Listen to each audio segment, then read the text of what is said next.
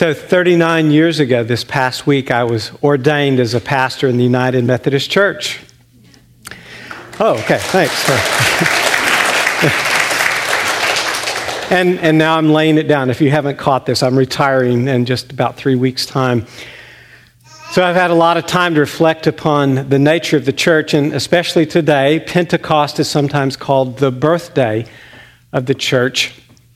So, uh, Maybe you have reflected on the church too. You may have been a longtime member of the church. Some of you may be here for the very first time. Uh, but I found this quote that really has resonated with me about the church. And it comes from an Italian man named Carlo Carretto. And he lived in Italy. And during the rise of Fas, Fas I can't say that word, boy, you know, Fas, the fascists, there you are, in Italy, he became more religious and he, he joined a Catholic religious order and lived for a long time in the desert and he wrote there. So here's a part of what he wrote about the church. How baffling you are, O church, and yet how I love you. How you have made me suffer, and yet how much I owe you. I would like to see you destroyed, and yet I need your presence. You've given me so much scandal, and yet you have made me understand what sanctity is. I have seen nothing in the world more devoted to obscurity, more compromised, more false, and yet I have touched nothing more pure, more generous, more beautiful. How often I have wanted to shut the doors of my soul in your face, and how often I have prayed to die in the safety of your arms. No, I cannot free myself from you because I am you, though not completely. And besides, where would I go? Would I establish another? I would not be able to establish it without the same faults, for they are the same faults I carry in me. And if I did establish another, it would be my church and not the church of Christ. I'm old enough to know that I'm no better than anyone else. The church has the power to make me holy, but it is made up from the first to the last only of sinners. And what sinners? It has the omnipotent and invincible power to renew the miracle of the Eucharist, but is made up of people who are stumbling in the dark, who fight every day against the temptation of losing their faith. It brings a message of pure transparency, but is, is incarnated in slime. Such is the substance of the world. It speaks of the sweetness of its master and of its nonviolence. But there was a time in history when it sent out its armies to disembowel the infidels and torture the heretics. It proclaims the message of evangelical poverty, and yet it does nothing but look for money and alliances with the, the powerful. When I was young, I did not understand why Jesus chose Peter as his successor, the first pope, even though Peter abandoned him. Now I'm no longer surprised, and I understand that by founding his church on the tomb of a traitor, he was warning each of us to remain humble by making us aware of our fragility. Only the Holy Spirit is capable of building the church with such poorly molded bricks as we are. And that is where the mystery lies the mixture of good and bad, of greatness and mystery, of misery, of holiness and sin that makes up the church. This is the reality I am. But then there is even something more beautiful.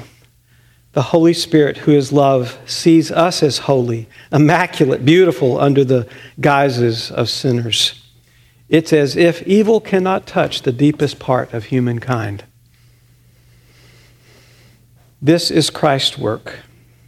This is the divine spirit of the church. On this Pentecost Sunday, we are called out. Uh, first of all, we are called into accountability to be transparent before this God who has created the church through the power of the Holy Spirit. All of our faults are present today. And on the other hand, all of our potential, all of the power, all of the goodness that comes through God in the Holy Spirit. Again, if you're a longtime follower of Christ or if you're a seeker today, I, hope you can find your place within this church because you are being called out. even as those first ones were. They were in a hidey hole, they were in an upper room on this day, waiting for the power of the Holy Spirit to come upon them. I, I think they were afraid. But when the Holy Spirit came upon them, they became this new community called the church. And look who the first preacher was Peter. Remember Peter, the one who denied Christ three times?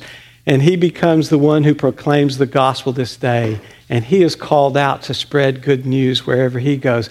And all the other disciples, I mean, they all deserted him, and, and they are now speaking powerful words through the Spirit. We are called out, all of us.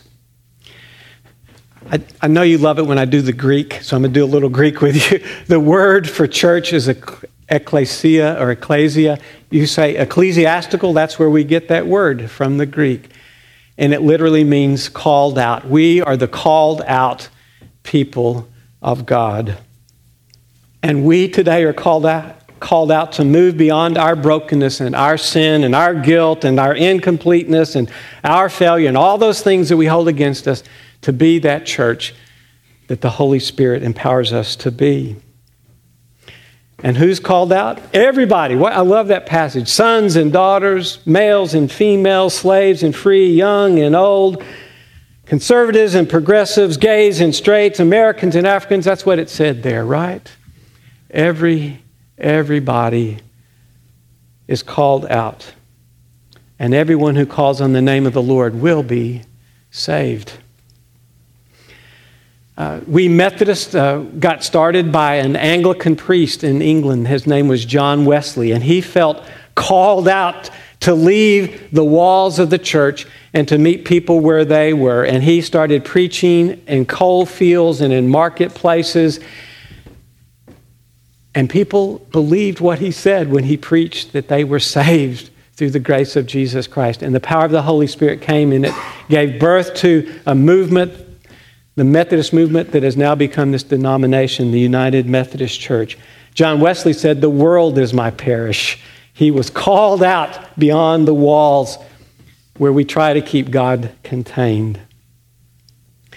I was reading about a church in Houston that's called St. Isidore Episcopal Church, and it is called the Church Without Walls. It consists of house churches, three of them, a food truck a laundry ministry. Can you imagine celebrating the sacrament of communion in a laundry? Here's some quarters for your dryer. Really, they do that there. A Taco Bell Bible study for a men's group on a Tuesday morning at 7:30. Saint Isidore, I didn't know this, was the patron saint of the internet. they have a large internet presence. I didn't know that. We're called out beyond these walls. I've been really proud of you over these past 10 years of how you have experimented and gone with me. And remember Pastor Jim, who started the, the point, and we had that kind of ministry on Sunday night. And uh, you've gone with me as we've done Rethink Church, where we called off worship here and gone out into the world to witness to Christ and, and to be the hands and feet of Christ on a, on a Sunday morning. Uh, Pastor Lisa, as, as, she has been this past couple years, done uh, theology on tap, where they met in a brew pub, these young folks, and they would share the gospel around there. We are called out. That's what the Holy Spirit continues to do.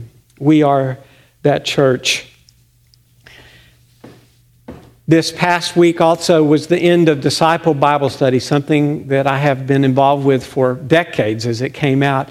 And I'm always amazed at how the Holy Spirit shows up in a group of 10 or 12 people as they study the scripture together and as they pray for one another. Here are some of the comments from some of the students this past year.